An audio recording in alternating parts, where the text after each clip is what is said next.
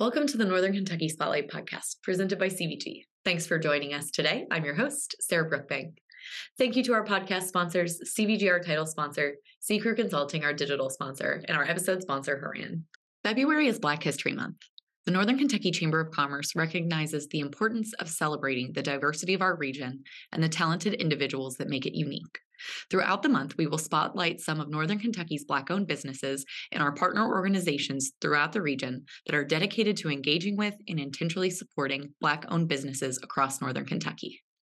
Today on the podcast, we are joined by Melanie Murray, Marketing Manager of North America for Zambrero, who talks about their feel good Mex food and how eating there benefits rise against hunger. On NKY at Work, Ashley Dubois, our DEI director, has a discussion with Dr. Rhonda Talford Knight, the Chief Diversity Officer of Bricker and Eckler. They highlight our upcoming DEI Summit Session series, Recruiting the Region We Want, coming up on February 10th. But I will not spoil that great discussion, so let's go meet our members of the week and hear from our sponsors. CVG Airport is the lowest fare airport in the tri state region with 54 nonstop flights and direct international service to seven destinations, including Paris, France, and now home to both DHL's and Amazon's global cargo hubs. The airport is furthering its position as leader in aviation and is deeply committed to being an economic driver for the community. You can learn more and start your next adventure at CVGAirport.com. Ranking on Google Search and Maps is easy to understand, but hard to do. It requires constant effort and attention, uploading new photos, responding to Google reviews, writing weekly posts, and checking suggested updates. Google listing optimization takes experience and time, and there are no shortcuts. C Crew gives your Google My Business account the steady, consistent attention it needs to be effective, optimizing, updating, and expanding critical content every single week. From local retail stores to large regional networks, C Crew generates content, establishes benchmarks, and creates dramatic, measurable increases in engagement. So, what can C Crew do for your business? More calls, more clicks, more clients. Congratulations to our members of the week. You can learn more about these businesses by following the Northern Kentucky Chamber on social media where we will highlight one of these businesses each day. Now, let's meet our members of the week. Pods for Business offers portable commercial storage units and transport solutions for temporary storage, relocation, and shipping. Taylor Oswald is a minority owned insurance and risk management firm dedicated to innovative solutions that contribute to clients' successes in today's changing world. AM Titan Group is a real estate development company that acquires, develops, and operates apartment communities in Northern Kentucky and Cincinnati. Layla Urgent Care offers quick and convenient access to medical treatment for non life threatening illnesses and injuries. School of Rock is a growing, passionate community dedicated to enriching lives through performance based musical education. Hi, everyone. Welcome to the podcast. Today we are joined by Melanie Murray, who is the marketing manager for Zambrero in the US. Melanie, welcome to the podcast. Thanks for having me. Yes, so you guys are new to the area. Uh, tell us about Zambrero. So Zambrero is, um, like you said, relatively new to this area. Um, actually, is a concept that started in Australia in 2005 and has grown to a little over 200 locations down in, down under in Australia. Um, have about a dozen locations in Ireland, uh, about the same in the UK.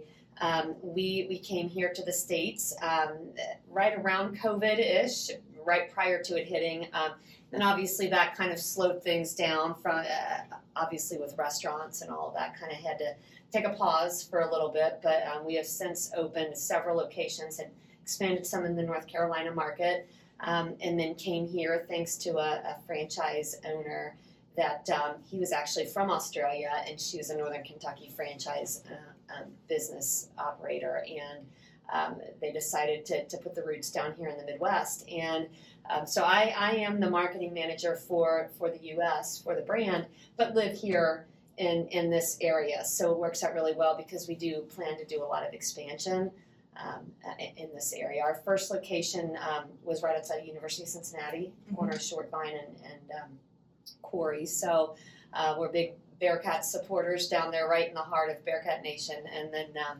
we opened the location here in Northern Kentucky, uh, right next to Starbucks um, where, the, where Izzy's used to be. Mm-hmm. Um, we, we occupy that space, and it's really been a, a great opportunity for us because you know Starbucks brings in a lot of great traffic, Yeah. and so um, people may see this and think, "Oh, I've seen her out at the Starbucks drive-through." But yeah, I mean, we, we have a really good relationship with Starbucks there, and um, they let us kind of pass out samples and you know get get good awareness um, for our brand to their customers too, which is great. And we've we've been uh, very well received in the Northern Kentucky market in the Yeah. last few months. Well, that is awesome. So you guys are right there on Mall Road, and so for people who are driving by and they're like, "What the heck is Zambrero?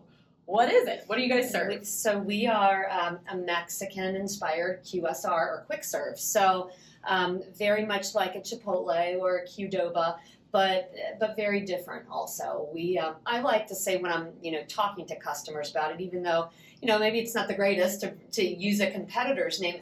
Chipotle is what everyone is is familiar with. Right. Um, we are eh, kind of a healthier, fresher version um, of that but we also um, are mission based. So for every bowl or burrito that you purchase, we donate a fortified meal to a, a hungry human in need through our Plate for Plate mission, um, which is, is supported through Rise Against Hunger. Mhm. They are a humanitarian partner, international partner. They're actually headquartered out of Raleigh, North Carolina. Okay. But our brand, um, Zambrero, has been partnered with them since the very beginning. So Zambrero has been partnering with this U.S. based organization um, to get these fortified rice meal bags into um, the hands of some of the most malnourished in the world. Um, to date, we've donated more than 64 million of these rice bags globally um, through our brand. Yeah. So, um, yeah, everything that you're kind of used to, but in a different way. So, you know, you can get come in and get a bowl, a burrito, um, nachos, tacos. We have something called a dos capas, which is a hard shell, soft shell taco Okay. um, really good queso. I, I will say I think our queso is the best out of any any um, of the Mex inspired QSRs around here. A really good queso. We have um, some really great salsas, blended salsas, and just standard salsas. Um, and we have sauces. We have five different sauces that you can top your bowl or burrito or taco, nacho, um, or even quesadilla at the end. Um, of your journey down the line there to, to build your uh, what we call feel good Mex. So we say that you know our food's a little healthier and fresher, makes you feel good when you eat it, um, but you also are doing good when you're buying a bowl of burrito because we are then donating a meal on your behalf. So we call it feel good Mex. Yeah, that is incredible. And you just touched on so much. So let's break it down a little Yeah, bit more. yeah. One of the things I think is really interesting, uh, like you said, so everybody kind of knows those Chipotles, the Qdobas, that style. But it sounds like you guys have a lot more customization uh, that you offer to customers. We do. So, it, well, and I think what people will notice when they first walk in is that there's no grill, there's no fryers, there's none of that. Our proteins, our meats are all um, in slow cooked kettles, sous vide style. Okay. So it's almost like a kind of like that crock pot type um, cooking of your meats. So it, it really keeps that um, that taste, that flavor profile is pretty unbelievable. Um, it- it's not cooked in the chipotle um, spices and all of that that you might be used to. And I know some people's bellies can't handle that. Whereas with ours, it's um, kind of more natural um, by way of the chicken, the, the beef, the pork. Um, we also have a 3B mix that's really de- delicious. We can really cater to the vegans and vegetarians out there um, with a really great protein option in this 3B mix that we have. But again, you'll come in and see these four big kettles, country kettles, and each of our proteins are, are housed in those. Um, so that right out of the gate makes it different. Then you come in and you have that jasmine rice. We don't have brown rice. We don't have, um, but we do have white jasmine rice and then black rice, which is another differentiator that you can get with us that you can't with with some of the others. Um, black rice is, is um, infused with amaranth seeds. It's really, really high in antioxidants. Um, Okay. Way less full of carbs than what you know your standard rice would be.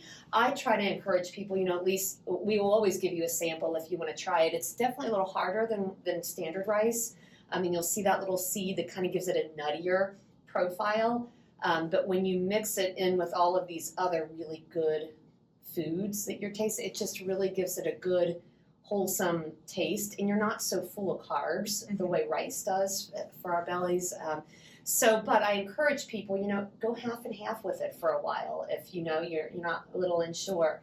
Um, but that certainly makes us different. All of our salsas, guac, everything is made right there in house, and it's all as fresh as it can be. It's as healthy as it can be. You know, I mean, obviously you can add that sour cream and you can add Yeah. that cheese and you And can add and Yeah. all that queso. You can add all of that stuff that you want to, but um, we we really do our best to give our customers, um, you know, something that's that's better and healthier for them than what they're typically used to in, in that environment. So- Yeah, that is very cool. And I'd love to talk a little bit more about this Rise Against Hunger Plate for Plate partnership. I know you guys pushed that really big in the holidays, that Plate for Plate initiative. But tell us a little bit more about like how that works and what people can expect uh, when they're coming to you guys and about that initiative. So I mean, at the Florence location, you'll see um, we have one of our little rice bags at the very end, and it's next because we have we have some cookies and brownies if you want to pick Mhm. one up for dessert.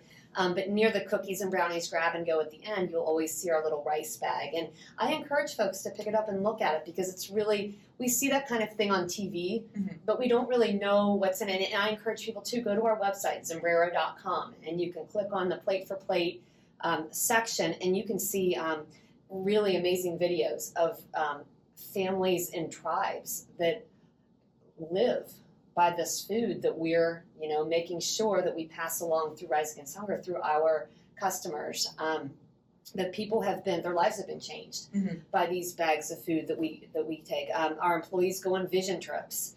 Um, we haven't done it since pre-COVID, but where we'll go into um, these third world countries and work with these these folks, individuals that are, you know, in these schools and that that are um, receiving the food that our customers are so generously when they have a meal are donating. So. Um, so anyone can walk in and look at that bag, but it, there's information on the website. But within it is rice, hot, um, dehydrated vegetables, Mhm. um, lots of pro, you know, nutrients. It, it's it's really phenomenal what just this little bag can do for human beings. So, um, like I said, that is that's been uh, one of the pillars of our restaurant brand from the very beginning. Thanks to Sam Prince, who is our founder.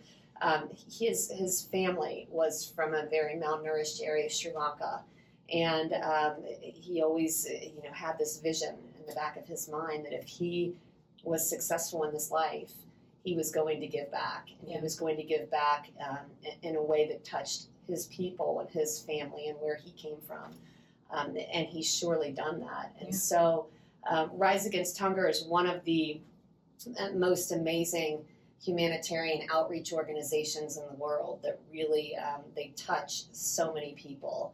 And uh, when you know Sam Prince was looking for places that he could touch and organizations that would do it the right way, Mhm. Rise Against Hunger literally rose to the occasion, and they've they've been our partner ever since. So um, now that we're expanding in the U.S., it, it really is it is even closer to home for you know for the brand um, to to be able to do amazing things. Sam's goal was to hit a billion, to donate a billion meals by 2025, and so he knew that he wasn't going to be able to do that unless he brought his amazing food to the United States. Right. And so that's really what brought the brand to the US was the mission Yeah. to feed to feed a billion people uh, or feed have a billion meals donated. And so like I said, we're at uh, over 64 million. When you walk into any Zambrero, the one in uh, Mall Road in Florence, you'll see the ticker Yeah. on the left side of the wall. Um, you can, and when you go to the plate for plate um, section of our website, it's always updated in real time. Um, so you can see, you know, what you are contributing with people all over the world: Australia, the UK, New Zealand, Ireland, uh, and now the US. Um, Everybody kind of chipping in together to donate these meal bags. Um, it, it's pretty cool. It's a pretty Yeah, cool mission. That is such an incredible mission. You know, uh, we are kind of in this day and age where there are so many uh, organizations that are looking for ways to give back. It's just really great to hear that that has just been ingrained in your company since day one. Yep. Very, very cool stuff. Um, and we kind of touched on this from that and when you were talking earlier about things that really make you guys different and make you stand out. Is there anything else about Zambrero that you really think differentiates you from competition? Well, certainly, certainly the product. and certainly the mission. Um, I think too, you know, I came here to the to the chamber today before this and uh, brought a brought a catered meal for, and everybody was, you know, really loved it. And so, I, not that that makes us different because every brand out there can cater, but um, for the most part. But when you want something a little different, and when you want something that you know, we say, let, let us nourish your crew. You know, it's not just feeding you something that you know you're going to be hungry in an hour or two, or feeding you something that might not be something uh, so good for you. Mm-hmm. Um, you know, we couldn't come in with a, a Zambrero bowl bar or a Zambrero um, burrito bar, or I'm sorry, taco bar, nacho bar, and just lay it all out on the table. And, and you can, it's just like a bar going to an, you know, an open bar and picking Yeah. anything that you want. Um, but it's different. It's different, you know. And, and employ as employees uh, of a employer that brings a, a meal in like that, it, it's just something different and, and kind of a notch above what Yeah. you're used to from a catering standpoint. So, um, yeah, I think we have a lot to offer. Um, I'm excited to see this brand grow because I believe in it. You know, Yeah. I believe in uh, I believe in the product being a lot better. I eat it three or four times a week, and it, it's just it makes my body feel good. You know, instead of making me feel swollen or or you know tired or what Heavy. have you, heavy. yes, um, I, I just feel good after I eat it. You know, you can customize in a lot of different ways. We have a a nourish bowl that's actually it's what I eat every day, just about. Um, it, which has some kale slaw in it. It has the black rice in it. It has guac and you know, tomatoes and corn. And I like it with the three bean mix, but it's really good with the chicken also. Um, but you know, just very different products that um, that make us, I think, a, a kind of a notch above. Mhm. Um, but again, I'm a little biased, so Right. I encourage everybody to try it for yourself.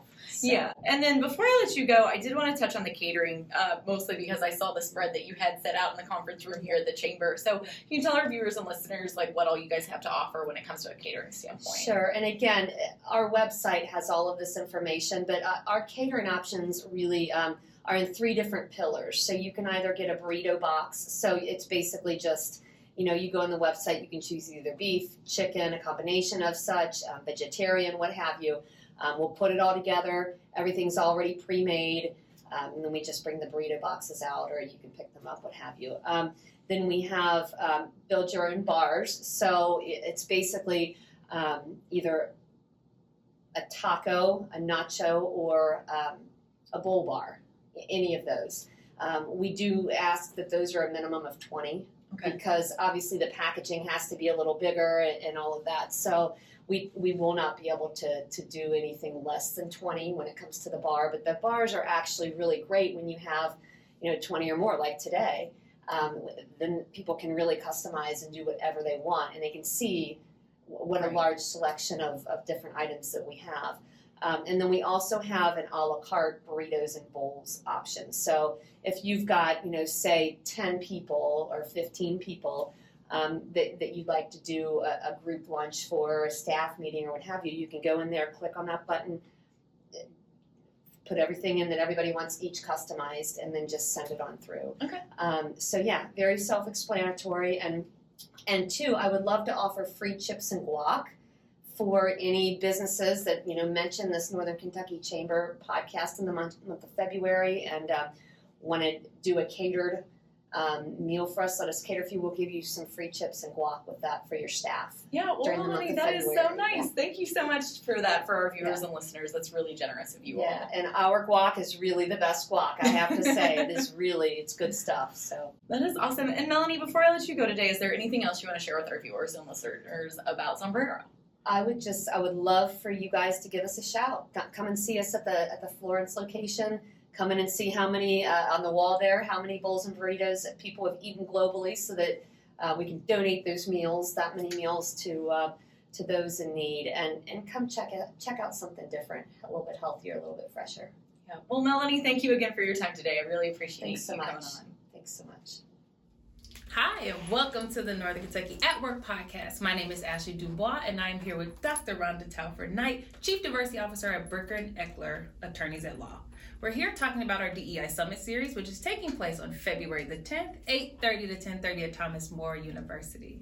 Dr. Knight, thank you so much for being with us. Hello, I am so excited to be here and super excited about being able to serve on that panel. I am elated that you are doing this work because I think sometimes just sharing information out and hearing from folks and allowing people to ask questions and engage is just half the battle. So super excited. Yes. Can you tell us a little bit about what's the most exciting part of your work?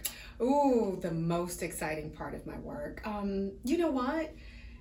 literally it's the things that i don't know are coming sometimes yes because you know i can plan there's a strategy there's implementation right but it is walking into the room and being invited to a meeting and you you, you know you have an understanding of what that meeting is and what we're about to accomplish but it's really being able to tap into the expertise that i have um, what's exciting though is to see people around the room that sometimes I don't even have to say anything. Yeah. Right. So I get to see growth in real time. Yeah. And that for me is exciting. Um, when people knock on my door, you know, literally in, you know, not so literal, mm-hmm. whether it's the email, hey Rhonda, can we can we do this? Or how can we approach this? Or I have this idea. That to me is exciting. Yeah. Because as you can as you can see, I love this work. Yeah. And I can we can put a bunch of things on the table but it's when people knock on my door i think is is and, and they have the ideas to drive dei is, is really exciting yeah. for me what was the biggest challenge you had to overcome in this role wow so what i'll say is just in thinking about it from a holistic standpoint it was first understanding that they had a strong foundation with DEI. Good. And so for me, I wasn't walking into a space ground level they need to level set and, and talk about DEI and, and how to define it. Now, mind you, there's still some level setting. But one of the things for me was while working as a consultant, I'd had some, you know, work with a law firm. You know, um, I didn't I didn't work in the law firm, uh-huh. right? You know, have some friends who are attorneys, right? Great people, yeah. right? know how they think, uh-huh. right? How they uh-huh. operate. But there's still a difference in working in a law firm. Yes.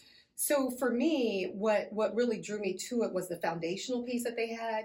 So I knew my challenge was going to be understanding the legal industry, that firm. Yeah. But so because I had that consulting firm professional services, I had to always jump in and learn in industry anyways. Yeah.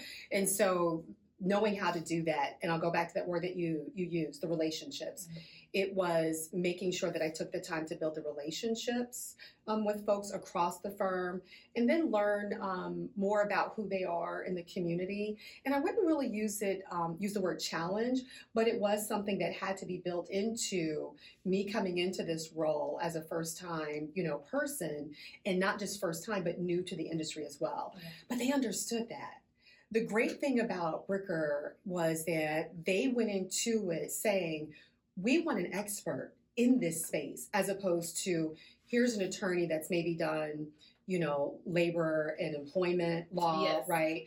Um, they said they wanted an expert in dei to help drive you know the work of dei within the firm. That to me spoke volumes because when you have experts, you know, it, they sometimes look to the other expert, right? Yes. Um, and so this person, you know, has only this expertise, mm-hmm. and so that was that was actually refreshing that they wanted someone with the expertise that wasn't going to be practicing um, law, that wasn't going to be expected to practice law, but that could also, right, be an add-on when when necessary or needed to some of the services that they provided. Yeah. And so that piece of it was, you know, for them sometimes, how do you find that way to integrate, you know, DEI into maybe some of the things that they're already doing? Yeah. And they've done a great job. Yeah. Oh, they've done a great job of it. Yeah. Yes. Yes. So yes, can yes. you tell us a little bit about Bricker's makeup? So okay. your attorneys, I'm assuming, do you have people who are non-practicing attorneys in the firm as well, or are you the only non-practicing? Oh, attorney? Oh yes. So yes. So our firm, um, you know, we do have other I'll say chiefs. So we have an operations team. Okay. And so I am one of the only roles in the operations team that actually reports to the managing partner. Okay. So um, you have your, you know, chief DEI officer, and oh, let me go back, and your chief operations officer who reports to the managing partner. But then we also have a chief of HR, we have a chief talent, and um, we just had a chief BD person. Um, so, and then we have other directors, and so the law firm, which I think I, I think some people may not uh, may be mystified by this. but has a whole host of folks working within the firm to help support the attorneys in the work that they do. Okay. So you have a whole, we have an entire operations team. Um, we also have, um, you know, folks from, you know, whether it's finance, right? I forgot, you know, a finance person, right? A mm-hmm. chief finance officer. And so for us, there is a great deal of people, you know, that support our lawyers, and they're not just legal assistants and paralegals. Okay. They're literally operations people to ensure not just are they getting the work done, are they being developed, Yes. right? And so that's kind of new Yeah. right? Because attorneys come in, they have their practice, they have their expertise, they drive and do that. Yeah. Well, guess what? There's a whole, you're managing people. So, what does it look like to manage people? Yeah. So, that's a big part of the conversation that we're having now, but also it's retaining That's the people, fun word. right? So how are we retaining, you know, our people? And and right now I'm going to put this out there: our our attorneys from underrepresented groups, right? You know, there are conversations around women. Right, women in the legal space, Yeah. women in the legal industry, and what has happened because of COVID. But also, we just had hosted a conversation yesterday with a group of our women attorneys um, about what does it mean to you know, make equity partner? What does it mean to be a partner? What does it mean to be an associate? But what does it mean for that to happen here Yes. and to get the support, knowing that historically this is a white man led industry? Yeah. And let me also interject with white, straight, Straight male, male industry, Yeah. right? Not to say that the other demographic labels don't exist. They do, but understand what the industry has been. Yeah. And so recognizing, you know, the mindsets that that exist, intentional and unintentional, Yeah. and how we engage in those conversations. Well, we could go into many different Yeah, I was ways, like this. right? I I love retention and I love the conversation around it. Yeah. I would just want to make a quick plug and ask you: Are you Yes. a DEIA person? Are you a DEIB person? Ah, so let's talk about that, right?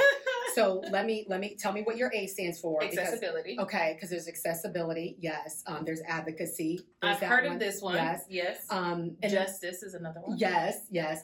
So what I say is DEI is DEI, belonging is the outcome. Ashley. So we don't have to say the word So- belonging. No. Because what I'm striving for is that outcome of belonging. Yeah. If I am conscious and aware of the diversity, right, that needs to exist, Yeah. include those folks, right, with intention, Mhm. right, but then also ensuring that there's equity within that, right, Yeah. process, procedure, right, because you got to talk about process and Yes, procedure, right? So if all of that is equitable, right, and I'm doing all of those, the You outcome is belonging. belonging, yeah. Yes, the outcome is belonging. Yeah. So when people want to, you know, add that word to it, okay, that's fine. But just know that's what, and we want outcomes. Yes. We are driving for outcomes. So all that data that we have, the belonging piece is it. I can say I'm retaining our people because we're doing DEI yeah. the way that we're supposed to. Yeah. Right. Yeah. At least that's what we're working towards. And I, I love that. And I've, I've been asking a lot more professionals about this because Mhm. As you as a professional, you walk into the room and people are using language, and I'm usually going, I'm going to be the pest in the room, and can you tell me what you mean by that? And Right. why are you using this particular letter over this letter in this context? Like Right. maybe it's a different context. And, Right. and we were talking about this. In education, might look different. In nonprofit Mhm. sector, might look different because our outcomes are going to be different. Exactly. And Exactly. so when we walk in and people have asked us here at the chamber, why have you not added on another letter? And I'm just like, we can alphabet soup this thing all Right. day. Right. I want to get to the nitty gritty. It's Right. giving people what they need. right. Um, And Right. I was at a conference where the the speaker, who was phenomenal, said, "At the end of the day, all of this will boil down to one thing: it matters to me because it matters to you, and that's it." That's it. And I thought that was really powerful, and it's a very succinct statement to be able to say, Mm. "I don't have to try to tell you why this is important or anything like Mm-hmm. that. Is it important to you, and that's what you need to make sure that you're successful in this workplace? Mhm. Awesome. Well, you know, and, and what I'll do is I'll go back to even the A word, the accessibility, access, right?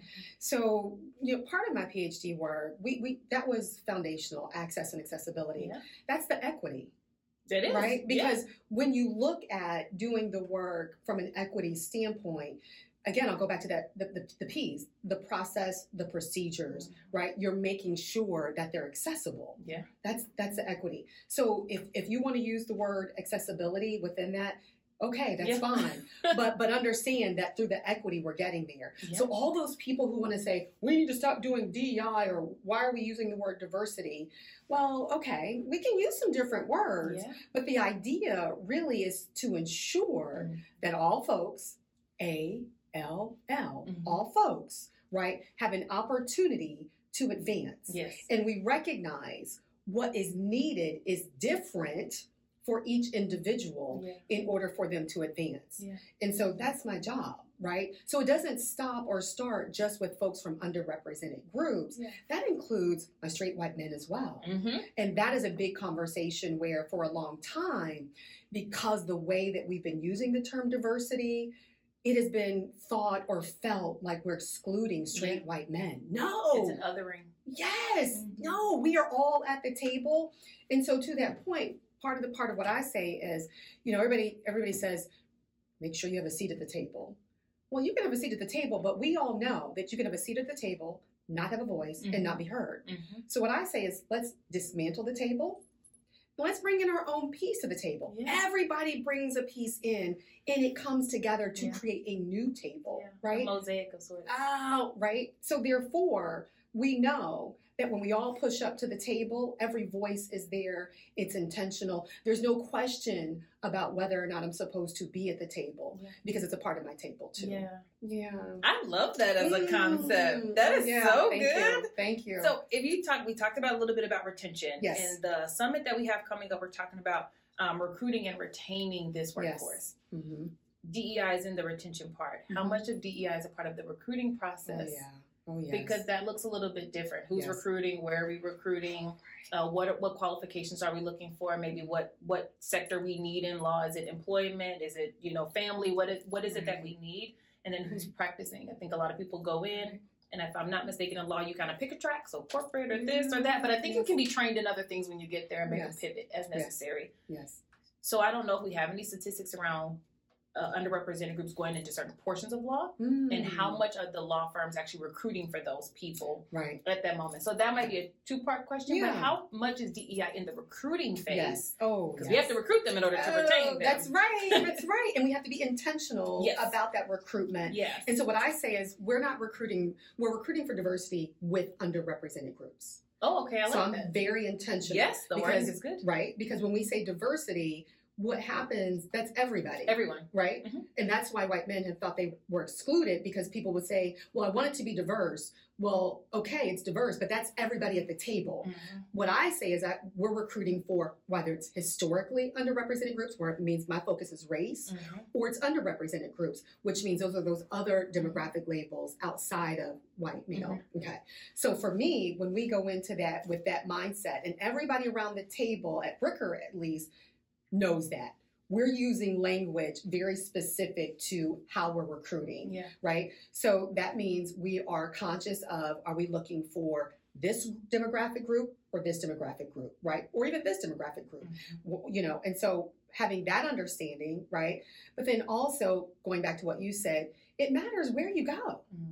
It matters. It matters where you go, Yeah. and it matters how you show up when you get there, Yes. right? So let's be clear. A part of when I knock on the door, I'm knocking on the door of law schools and I'm saying, hey, I want to make sure that we're building an intentional relationship with your folks from underrepresented groups because when it comes to recruitment, right, I want them to know that Bricker, this mid-sized firm, is interested in them and they're not in Columbus, Ohio, Mhm. right? So what I'm doing is something probably a little bit different than some law firms where we go to the top schools, we get the top percent, right? And and, and not recognizing that First of all, to say that we're only recruiting for the top percent, well, research already shows, right, that our students from historically underrepresented groups of color, let me just put it clear, Yeah. of color, black and brown, okay, do not fare well when it comes to grades Yeah. right? That's research. Yeah. It's proven, Yeah. right? And so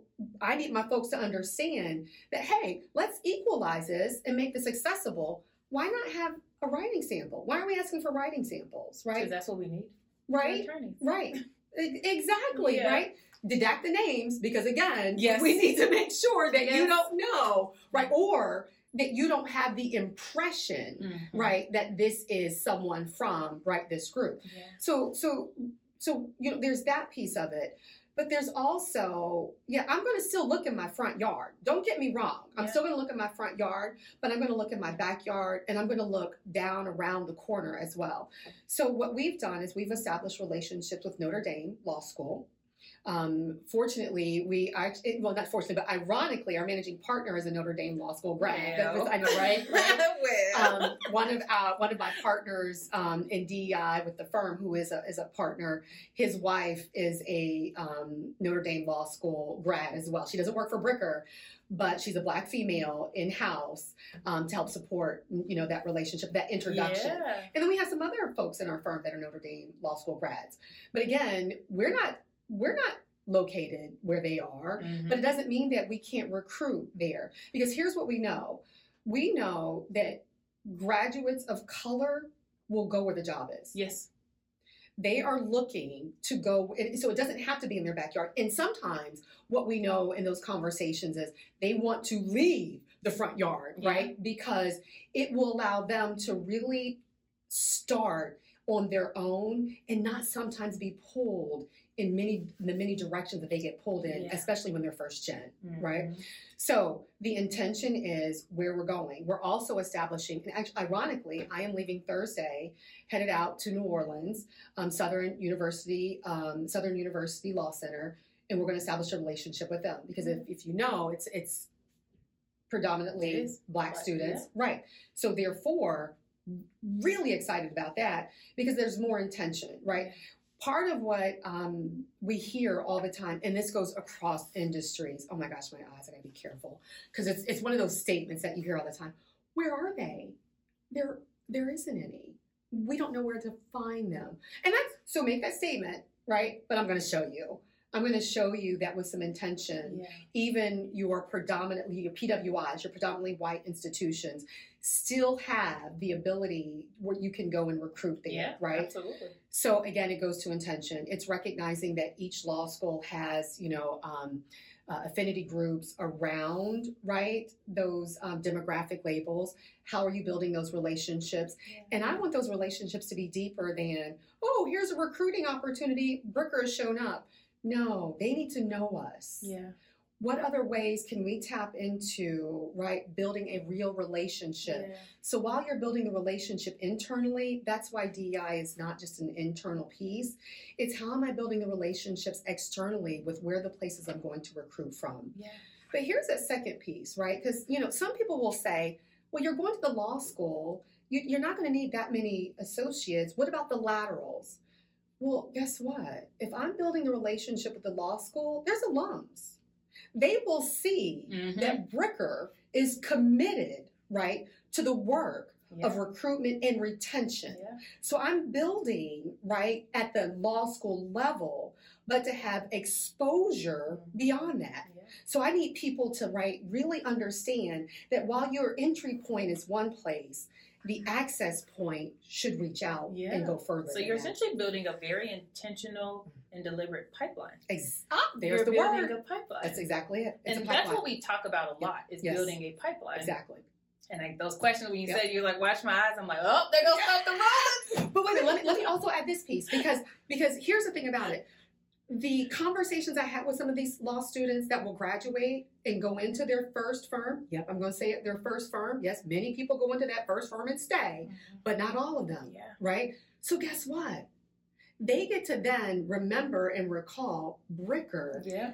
at the entry point. Yeah. Create the pipeline through the relationships. Yeah. And so there's so I am very intentional about what that looks like. Yeah. Yeah. This, mm-hmm. so for our panel is Yes. are we hoping to see growth in real time or are you hoping to plant seeds with this ah. panel at the summit series on Friday? So, as a former educator, and you know, once a former educator, you're always an, Always an educator, educator. right? That's just who you are. It's plant seeds, Okay. right? You you do want to see growth in real time, and, and so as as an educator, you see the light bulb going off for Yes. people, and that is like right amazing. But for sometimes, for some people, it is planting seeds. And one of the things that I absolutely have loved uh, in doing this work and, and as an educator is when people circle back and come back to you. Yeah. Because what I say, you know, as an educator, you, you sometimes didn't get to see, right, the growth, Mhm. right? You, you may see some things in real time, but the full growth. Yeah. And so, as a former educator, I've had folks reach out to me that I've taught, oh my gosh, in middle school and high school. Google is a thing, and I'm not even on Facebook, right? oh, but they still find you, Yes. right? And so, when you know that you've planted that seed, oh, that's all that you can ask for, Yeah. right? Because when that seed has been planted, oftentimes people will go to look to get it watered. Mhm. And so sometimes they'll circle around to you. They may circle around to somebody else you know. Yeah. But I think that that planting that seed is is what we should all be empowered and think about being able to do. Yeah. I love this so much. We're not going to give them everything. okay, we're not. So Okay. come back on Friday. Indeed. Join us, DEI Summit Series, Friday, February 10th, 8.30 to 10.30 a.m. at Thomas More University. Dr. Rhonda Knight is going to be one of our panelists, so we're really excited. Thank you so much for being here. Thank you so much for inviting me. I'm looking forward to it. Come on back anytime. Uh, the invite, I will take it. You let Please. me know. and we'll see you all on Friday. Thank you. Thank you, Ashley. Hi, I'm Shannon Schumacher, Account Executive, Kentucky Market Leader. At Horan, we champion bold innovation to help employers and individuals thrive. As an industry thought leader, we explore new horizons in healthcare, benefits, employee engagement, and wellness. We work harder to deliver all the strategic benefits, planning, and execution you expect from a true partner. And we do it with laser focus on your short and long term outcomes to help manage your benefits while improving your employee experience.